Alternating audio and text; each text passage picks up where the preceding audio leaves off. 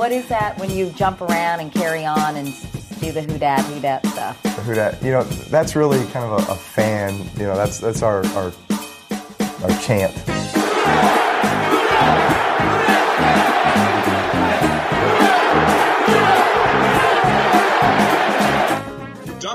Podcast back at you. Larry Holder, Jeff Duncan here on the Athletics Podcast Network. Of course, theathletic.com slash Duncan Holder is where you can find all of our podcasts. Of course, we're leading up to the NFL draft, so uh, we will have at least one a week, maybe more, depending on what's going on leading up to the draft. So theathletic.com slash Duncan Holder or Apple, Spotify, wherever you get your podcasts, they're all over.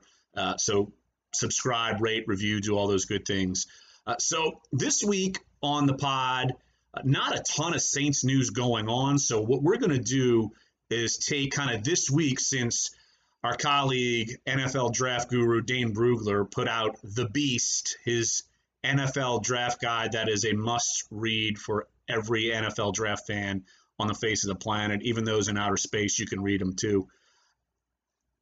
We're going to do the offensive outlook for the Saints. And so uh, we'll save defense for the next podcast, but offense, like I still think, Jeff, that is something that you know the Saints are still going to look at. We've talked a lot about holes defensively where they should go, uh, but we're going to look through each position group and look at some prospects we might think the Saints might be interested in, uh, how high in the draft we might think they might go in some of these spots. Uh, and uh, and Jeff, I think is just glad that uh, he's not going to have to debate me on linebackers quite yet because it is our annual debate, probably dating back to since we worked together at the Picayune in 2012. Uh, but we'll leave, leave that for next time.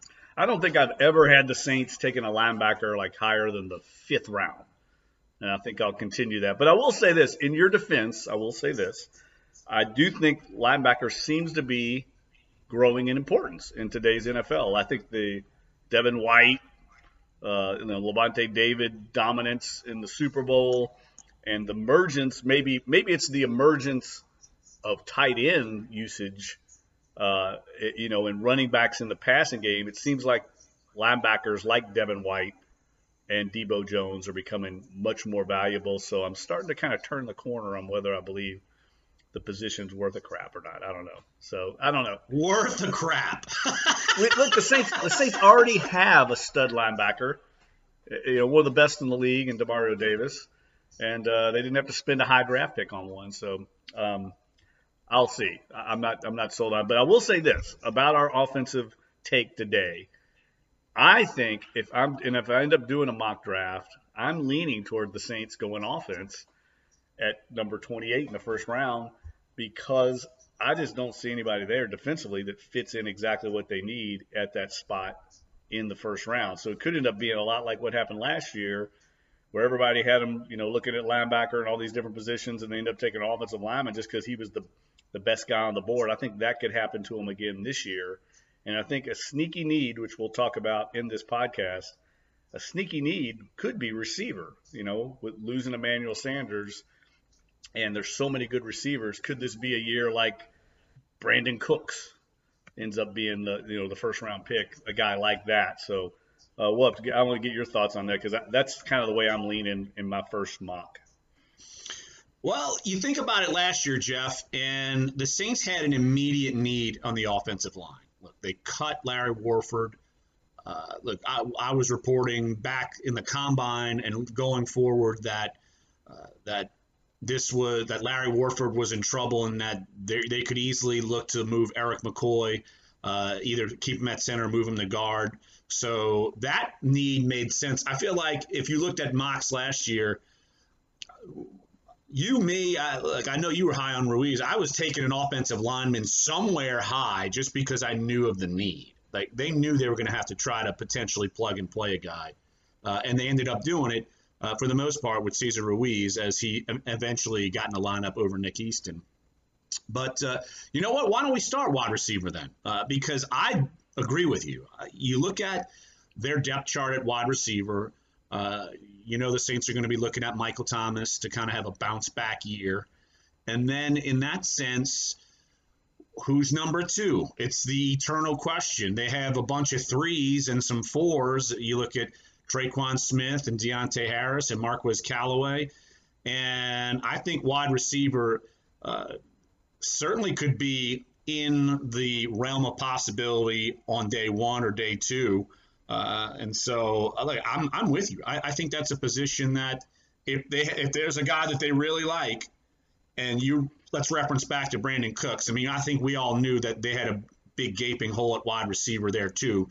So you knew, I mean, they traded up to go get Brandin Cooks. I mean, there were wide receivers everywhere. Remember, I was Mr. Marquise Lee. Yes, uh, that. prospect from USC at 27 it was at that time, but they traded up and went and got Brandin Cooks. But yeah, I don't think the Saints necessarily need to trade up to go get a receiver, but like I'm I'm in the same realm of that. I think wide receiver is something that they should address in this draft, either day one or day two. Well, you know, looking at Dane's big board, I guess the argument you could make against going wide receiver in round one is that he's got 15 receivers in the top 100 in the draft.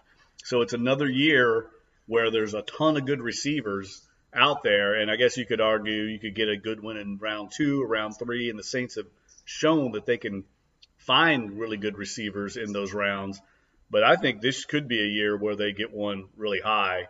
And it could be, Larry, the thing I'm, I'm starting to feel is I think this year the Saints and, and other teams in the league, their boards could be wide, widely different because they didn't have a, a combine this year, because so much of this scouting work was done virtually. I think there could be some real disparities from team to team on how they rank prospects. In other words, when you're looking at these big boards around the league, Dane Brugler's as good as anybody out there. Uh, you know, the, the people at ESPN, these other uh, uh, analysts, just because they have a top 30 that looks similar to each other, I don't think that might necessarily be true of the Saints. They might have somebody at number 28 that could be number 50 on one of these boards we're talking about. And I think it could happen that way in this draft where the Saints take a guy 28 and he's higher on their board than other teams or other analysts because of this crazy COVID situation that everybody's in. And there could be a wide range of grades. And um, they could end up taking a guy at receiver that would shock a lot of people because of the conventional wisdom of where these prospects are ranked.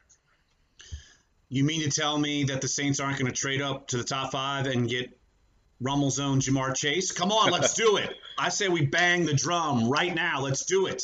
Hey, man, is that guy a stud or what? I mean, is there any doubt that he's going to not be? I think he's going to be one of those guys that steps in on day one is going to be like a, a, a Pro Bowl level player. That, that's just my opinion. I, I, I see no fault in his game whatsoever.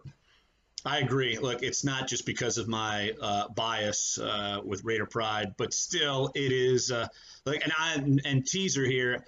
I've got a big story coming out on Ja'Marr uh, very very soon on the Athletic. Uh, it's uh, just a look back at basically where he came from and how he got to where he is, and of course he opted out, so the story behind that as well.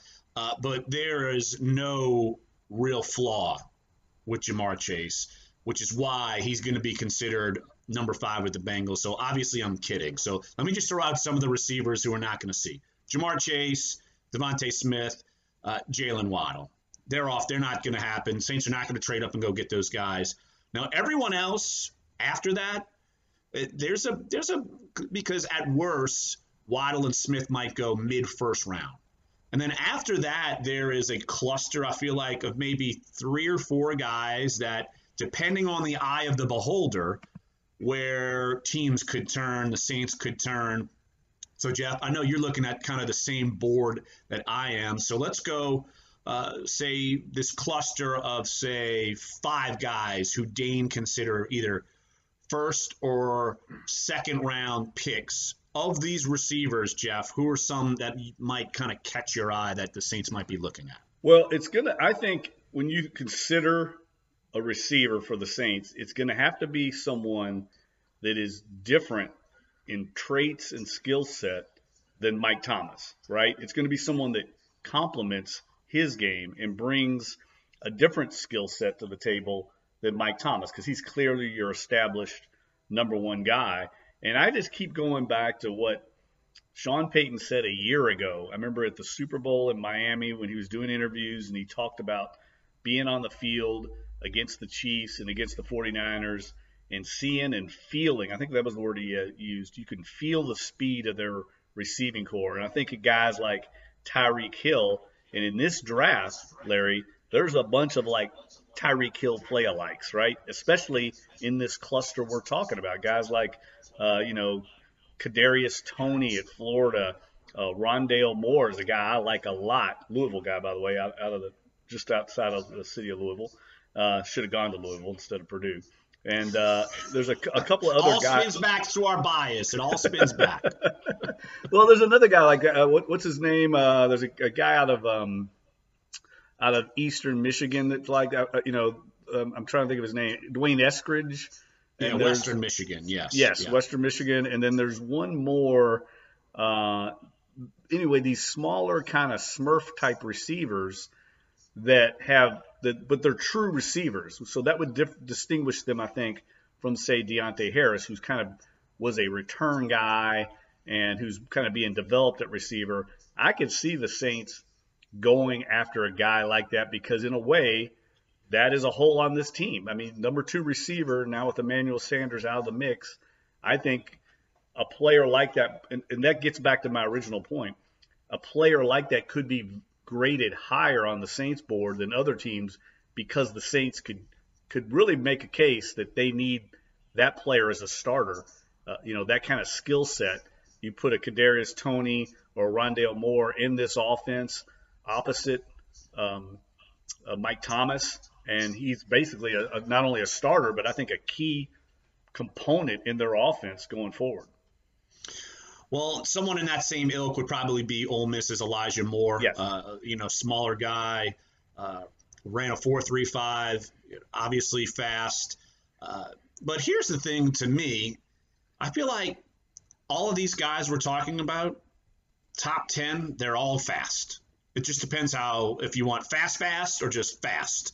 Uh, because, look, Terrace Marshall, he is a Michael Thomas prototype more, but he ran a 4.38 at LSU Pro Day. Uh, that is faster than what Michael Thomas runs. I could tell you that. Yep. So, are you necessarily married to having to have a burner, or do you want to get a, a more probably a steadier wide receiver, someone like Marshall, someone like Rashod Bateman from Minnesota, who opted out, but his his stock has never really drifted too far. Uh, so I think that's the debate that the Saints are going to have to have.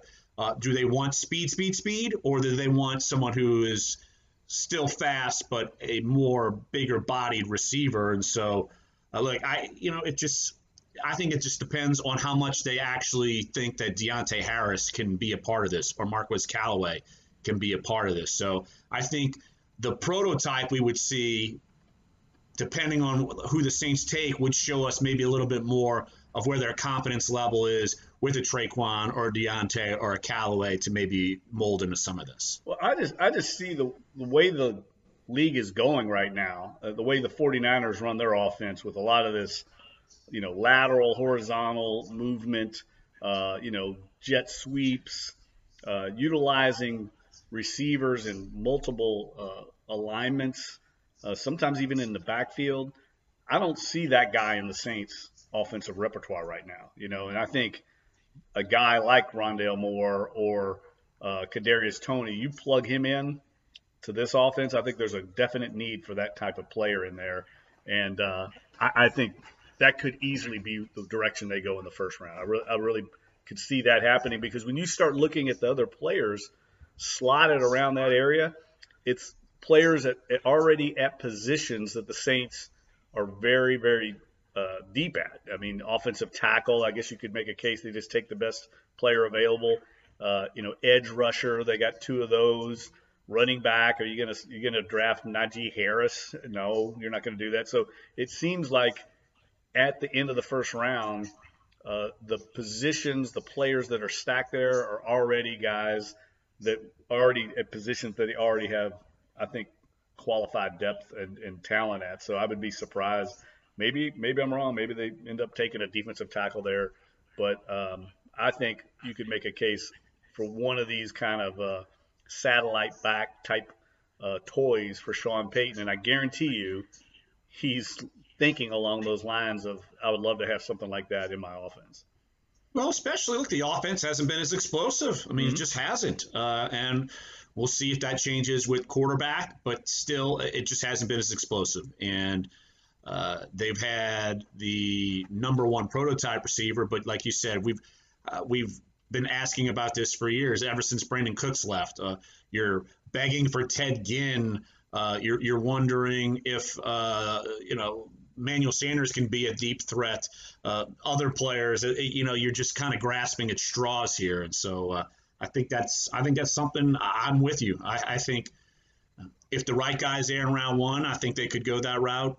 Day two, I definitely think there's a, a lot of potential there, uh, and they've got two picks in the third round, and of course one in the second. So they they're going to have some flexibility to go with uh, in that spot. And just remember, few years ago, you thought you were set at running back, and they take a running back in the third round, and it turns out to be Alvin Kamara, a position where you didn't think eh, he'd be that third guy, and then all of a sudden he's he's become this superstar player. So, all right, Jeff, let's pivot back to quarterback.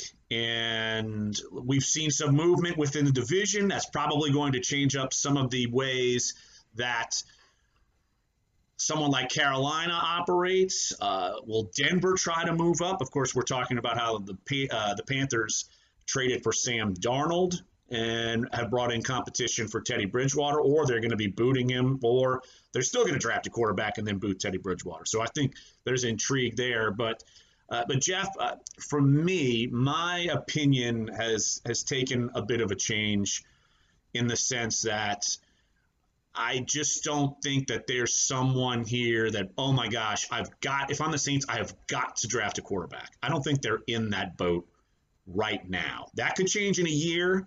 I don't think they're necessarily in dire need. Now, would they draft someone? It wouldn't shock me.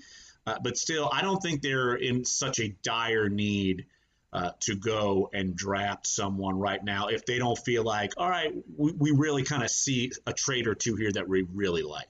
Yeah, I, I agree 100%. I could see them looking at that extra third round pick they got for uh, Terry Fontenot and seeing that as kind of a bonus draft pick and maybe using that pick on a quarterback if they like one, one of these kind of developmental prospects, the you know the the kid at Stanford or or Kyle, your boy Kyle Trask, somebody like that that they see as a potential starter down the road. But I'm with you; it's not a pressing need right now, and I don't think they're going to be in the mix for the guys at the upper half of this draft. They're not going to trade up and get one of those guys. So uh, it, it's going to be a developmental player, and but it, I wouldn't be surprised at all if they did that, say in round into round three, uh, the way they did with uh, Garrett Grayson, and they, you know they rolled the dice on him, it didn't pan out. But that same philosophy or strategy, I could see them doing it. And of course, we're discounting Trevor Lawrence, discounting Zach Wilson, Trey Lance. To me, I, would be super intrigued with Trey Lance. I don't think I've made any secret about that, but he, I don't think he's going to be in their stratosphere. Mac Jones, who knows? He might go as high as three. Remember when he was the hot knock to the Saints Yeah. at 28? Or uh, yeah, I, don't, I think that's kind of changed. So, uh, but yeah, look, you mentioned Davis Mills from Stanford, Kyle Trask from Florida those would be the only two guys for me personally that I would say, all right, I think I would, I'd be good taking a mid round pick on. Uh, I'm just everyone else on this list. Uh, I just kind of have eh, Kellen Mond, Ian Book. I've always liked Sam Ehlinger and his toughness, but I, I, I understand why uh, it- people would not be super high on him. You know, Jamie Newman, he opted out and look what's happened to him. His he should not have opted out, and his stock is barely being drafted. You know, someone like Feleipe Franks, Shane Buechele. So none of these guys, I really think, okay, if they get him, they'd be all day three guys, and they'd just be kind of throwing a dart at a wall. Uh, you know, for me, if the Saints would ponder one, me personally, I think it should be a mid round guy, and I would pick either, either Mills or Trask. Uh, but I don't think that's that has to even happen if they don't want it to happen. Yeah, I'm I'm with you. I mean, when you think about it, Larry, I mean, Jameis Winston is a first round draft pick, the number one overall pick in the draft that they now have on their roster. It's almost like they got their quarterback, you know, through the draft in a way. I mean, he's he is that kind of talent, and I think uh, along with Taysom Hill, another guy we know they're very high on. I don't see anybody else beyond those five we mentioned, you know, the big five in this draft that would be viewed as being competition for Jameis Winston or Taysom Hill, right? I mean, you're gonna is Ian Book going to come in and really challenge those guys? I don't know.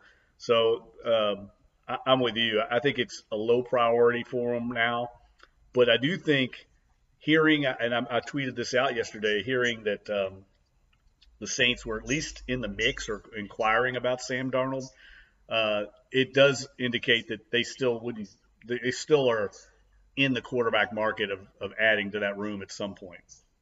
And I think with Sam Darnold, Sam Darnold is probably a better prospect than maybe everyone in the Saints' eyes outside of maybe, say, Trevor Lawrence and Zach Wilson. Uh, yeah. So why not throw a draft pick or two and see if it sticks? Uh, so I get that uh, because let's put it to you this way: if the Saints were in the market for Trevor Lawrence or Zach Wilson or any of these other guys, they'd probably take them, but they're not because of where they are and what they've done. So, but if it was going to cost you instead of a first round pick, it was going to cost you a fifth or a fourth or something. Uh, I think the Saints. That's why they were probably interested in that because, uh, look, I remember getting scoffed at a bunch of months ago when I did that big story about Drew Brees' successors uh, in October and NFL Network's Daniel Jeremiah was way high on Sam Darnold. And then he ended up being the photo of my story, and people almost like lost it that I was mentioning Sam Darnold in that category. But look, I think people think he's talented and was in a bad situation. So I understand kind of where they would be looking at there uh, because if you graded him compared to these prospects, why not get him cheap and then figure it out rather than spend a bunch and go get a guy that you haven't really scouted a ton. I mean, they've scouted Darnold more than they've scouted probably some of these other guys over the years. Well, and, and don't you think, Larry, that that's exactly what Carolina uh, came to the conclusion is, hey, we don't know if Sam Darnold's going to work out or not, but but we think he's better than the person we would get in this draft, the ones you're talking about. We think there's more to work with there than than maybe uh, or less of a gamble than a Trey Lance or a Justin Fields. So let's pull the trigger. And I think Joe Brady and Matt Rhule made that exact same conclusion that you're talking about. That yeah, let's and it, it didn't cost them all that much. And in the end, that's probably why the Saints were in the in the mix too. Is it, it wasn't going to prove to be that costly of a gamble uh, to bring him in and, and see what he's got.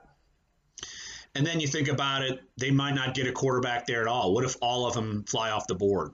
People will trade up, this, that, and the other. So I, I think they are just going uh, with the safest route that they could and kind of make sure they have someone there to compete with Teddy Bridgewater. Uh, because guess what? If both of them stink, they'll go in a different direction. I mean, that's they're in the they're in a real similar position as the Saints are with their quarterbacks. They don't know who who's going to be their long term starter, and this year could be uh, if they don't draft a guy, they could certainly be having the same conversation next year uh, as they are this year. And I think Atlanta's intriguing, right? At number four now. I mean, what do they no do? Doubt. Do they pull the trigger on a quarterback? I don't know. I mean, I think I've heard Terry Fontenot wants to draft a quarterback because he doesn't think they'll be up there that high again. Uh, so th- there's a lot of intrigue about the quarterback position. You have three really dynamic situations, and then of course you got Tom Brady at Tampa, uh, and then three kind of uh, wide open situations, even though we know Matt Ryan's probably going to be the guy in Atlanta, his successor easily could come out of this draft. I'm with you there too. Um, that is going to be a really interesting spot because you know one, two, three is going to go quarterback, quarterback, quarterback. So what does Atlanta do? I think that will be uh, maybe a, a, changing point in the top portion of the draft. So Jeff, let's move over to running backs. And I know you said earlier you maybe you don't think running back might be somewhere they go, and not then I brought up one. the example of not number one. Okay, yeah. fair enough. Uh, but okay, remember last year when there was some chatter about maybe the Saints going with Jonathan Taylor from Wisconsin with that first pick. Instead, they went Cesar Ruiz. So I'm not going to put it out of the entire realm of the conversation. I'm not going, if they had someone at 28 and they loved Najee Harris, I don't know. If they loved Travis Etienne, I don't know. I mean, they did that with Mark Ingram a bunch of bunch of years ago. They were in love with Mark Ingram, and that's why they traded back up to go get him. So that would be to me a, a situation of they've got Harris or Etienne graded much higher than maybe some of the other players around there, and they felt they might be too good to pass up. But I'm not going to totally discount that. It might sound crazy, but I know you got Kamara, but after that, everyone else is basically one year deals. And so I'm not going to close the door on that. I think it's highly unlikely, but I'm not going to close the door on it. I, am with you. No, I, I definitely think they could draft a running back high. I just would be surprised if it went in the at the number one in the first round at number 28. I would be surprised there. I could see them definitely second or third round using one of those picks on one of these guys that they might have graded really high because that also is almost like the the number two receiver position we're talking about. We've seen how how big a role the last few years Latavius Murray has played. Uh, that's a key spot for the Saints, and they use that position a lot. And uh, if you can find a guy that is an upgrade over Murray, then yeah, you definitely pull the trigger. And I, I could see that happening almost always, though, when I think about the Saints, when they're looking at a running back, I always think of can he catch the ball? I know that wasn't a strength of Murray's when he came in, but he's certainly improved in that area. So when I look at running back prospects and, and read these evaluations, I think you always have to weigh that heavily in the uh, scouting report can this guy, does he come out of an offense that utilize the running backs in the passing game? Because if you come into the Saints, I mean, the, Sean Payton's whole offense is based on every one of the perimeter players being a threat in the passing game. So you have to be able to catch the ball. It's been a strength of almost every running back that's come in here. It's one of the reasons why they loved Reggie Bush. And uh, so just think about that when you're looking at guys in this draft uh, and looking at, at their traits, if you've got a guy that can't catch, uh, he's probably going to be really low on the Saints board. Well, if that is your prototype, then uh, I know he's only had one real major season. Uh, then I would look straight at Kenneth Gainwell from Memphis. Uh, our own Dane Brugler has him as second or third round pick, number 68 overall. Uh, he opted out last year but rushed for 1,459 yards in 2019, scored 13 touchdowns on the ground, and caught 51 passes for 610 yards and caught three touchdowns. Ding, ding, ding. That smells like someone that they could certainly look at. Uh, and among the running backs in the top five on, on Dane Brugler's list, uh, they have Javonte Williams at three. He might be someone you looked at um, as his third running back. Uh, maybe Michael Carter from North Carolina, his team former teammate. He caught 25 passes, but I mean Gainwell sticks out like a bow bow bow red flashing light. If that's what you're looking for, someone who can run and catch, seems like a no-brainer to me. But he's only had one year of real big production uh, in college football uh, because he was did that his sophomore year, sat out his junior year, and uh, this is you know he's coming into the draft as a, a number four running back on Dane's list. Well, look how many really good running backs, Larry, in the last few drafts have come out of Memphis. I mean, you had Darrell Henderson, who's now a key uh, back with the Rams. Uh, before that, I think you had Tony Pollard, who is now the backup in Dallas to Ezekiel Elliott, who's a very good player. And then last year, you had Antonio Gibson, who was, you know, arguably one of the best rookies in the league with Washington. Uh, so the track record of these Memphis backs making the transition to the NFL is pretty strong. And I think it's because of exactly what you're talking about. I mean, these guys come in out of a passing kind of a spread offense, and they all can catch the ball, and they've all excelled at the next level. So I could definitely see a guy like that fitting in with the Saints. Uh, again, I think it's going to be a, a, player that has a little bit of a different skill set than than uh, Alvin Kamara does. Uh, you know, think about the, the years they had Ingram and Kamara. You know, two different kinds of backs, right? I could see that uh, being the case if they do go in this draft with a running back. But I don't think at all that it's a low priority because that's also a position where you just you never know, right? I mean, all it takes is one injury. It's a collision position. Uh, these guys endure a lot of punishment, and I don't think you can have enough of them on the roster. And right now, the Saints, that's a position that uh, they really haven't addressed since Kamara in the draft.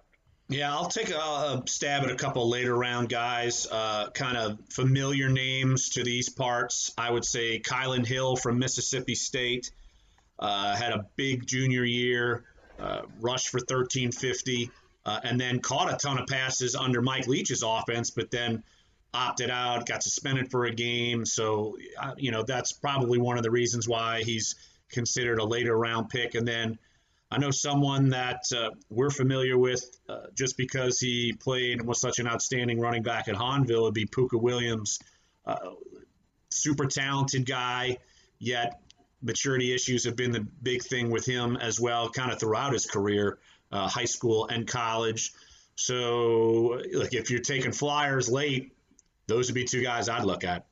Man, Pooka Williams on that Superdome turf in the Saints offense would be scary, especially a guy who's projected down at the bottom of the draft, seventh round, priority free agent kind of grade. Uh, he does have some off the field issues. Now, the Saints value high character, intelligence, all these things, you know, uh, intangibles. They value it very highly uh, in their draft evaluations, but they're not afraid to take a player with some red flags like a Pooka Williams low in the draft. They've done that before. I mean, they've done it in in the uh, undrafted ranks. I mean, Carl Granderson is a good example. So I, I, wouldn't put it past them to bring him in to camp, and, and he would be a dynamic weapon. There's no question about his talent. I mean, that guy could have played at LSU. He could play anywhere. Uh, it's all the other stuff that comes with it, the baggage off the field. Uh, and you know, would the Saints be willing to roll the dice on him late in the draft? I, I don't think there's any doubt that uh, he would be a dynamic player in this offense if he can uh, become a professional. And I think that's the key. Can can he be be a professional? But another guy with Louisiana ties, Elijah Mitchell from uh, Louisiana Lafayette, guy that ran, I think he ran like a four three at his pro day. Uh, I just keep thinking back, Larry, to what we talked about. Where's the explosiveness in this offense right now? When you look at it, I don't see really anybody right now that has explosive traits uh, you know, Michael Thomas, that's not his game. That's not what he does. Uh, I guess Deonte Harris is the one guy. Um, that's something I think they need to add is that trait in this draft, whether it's running back, receiver, or both. And let's just go back to your point on taking some flyers on running backs, especially on drafted realm. Uh, Chris Ivory had uh, maturity issues, baggage, why he didn't get drafted. Uh, Khiry Robinson, same thing, and then he got him on a, on a rookie tryout and those guys certainly um, had some production with the Saints. And Chris Ivory etched it out into a lengthy career in the NFL. So it's not like the Saints are afraid to do that on a later guy. They're not, they're not going to take these guys day two. But I mean, those are certainly a spot where mega talented see how they fit and, and kind of go from there. Uh, all right, Jeff, uh, let's go to we have tight end and we have offensive line next. Let's go to tight end. Uh, I think tight end is still a little bit of a need, but not as much of a need, uh, given that they draft uh, signed Nick Vannett, who is a kind of a proven veteran blocking type guy. So you have one and two there. Uh, if worse comes to worse, Garrett Griffin would be three. Maybe they sign a veteran. But from all intents and purposes, it's, Kyle Pitts and everyone else. So uh, if you don't get Pitts, what do you do? Uh, so it, it's really kind of uh, something where it's not an Adam Trautman who, I mean, Dane Brugler had him as his number one tight end last year, and the Saints felt the same way. He said, "Wow, this guy fell. Let's go get him by the end of day two, and now he's going to be their starter." But I don't think tight end is something they need to go run out and get, especially now that they've got basically the present and future with Trautman, and then Vannett can play the Josh Hill role. I'll tell you uh, what I, what you might think about when you look at the tight ends, and I really think this could happen. As a matter of fact, when I do a mock, I am going to mock this into the Saints picks. Uh, is a guy like Ben Mason out of Michigan. I, I love this guy. He's he's a Saints kind of guy. He is a fullback by trade, but also can play tight end. So I could see the Saints let's face it. I mean, they they could use a fullback. I know they signed the guy from Carolina, but I don't think he's etched in stone on the roster. I could see them looking at that position and saying, "Hey, we could get a, a another uh, piece to the puzzle on offense, another gadget player that that F position that that uh, you know jo- toggles between fullback and tight end. That's not really what I think Trautman's there to be. I could see them addressing it with a guy like this Ben Mason dude. If you read about him, Larry, uh, he is exactly the kind of guy I could see them drafting. I think he played fullback, tight end. He started one game at defensive line. You know, he's one. He's like a, a modern day Taysom Hill. You know, he can play all these different positions. Uh, I could see them adding a guy like that in this draft because they still think the Saints value that fullback, F back position uh, as opposed to just a true tight end.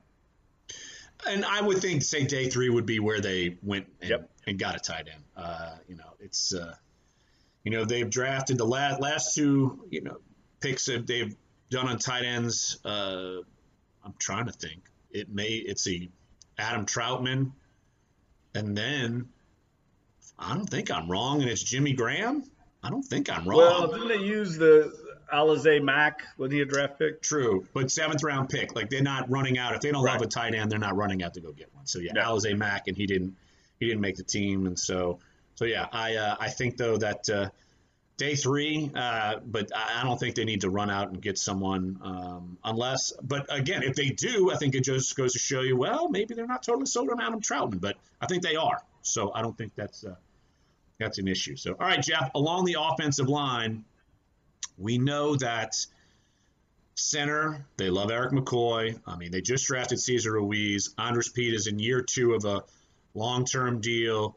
Ryan Ramczyk's about to get a long-term deal. Terron Armstead could easily get an extension. But how many times have we seen the Saints draft an offensive lineman when we don't think so? So uh, I don't think it's something that, again, a pressing need, but if it's the best player available at 28 by a mile or in round two by a mile, they're going to take it. And we've seen it so many times. And uh, and Jeff, look, if they want to actually ponder this and say, well, Terron Armstead gets hurt all the time, and we want to save money at some point, and I mean, they might look for the next person there because when they drafted Ryan Ramczyk, they knew Zach Strief was going to be on his way out at some point. I'm sure they didn't expect it right away when he got hurt in week four. And then Ramczyk actually had to start for Terron Armstead early that season, too, uh, which is why he started every game. But I, I, this is not off the board for me, uh, especially a tackle. I don't think this is off the board for me. No, I, I agree 100%. Uh, Armstead's contract situation is obviously uh, something to keep an eye on, and they're always going to have uh, an eye toward the future.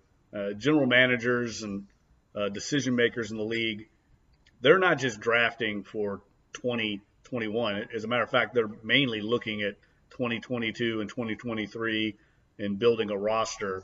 And tackle is definitely a uh, key position in the NFL. I mean, it wouldn't shock me to see them take one at 28 if it's one they have graded high like they did with Ramczyk and just living with him as the swing tackle for a while.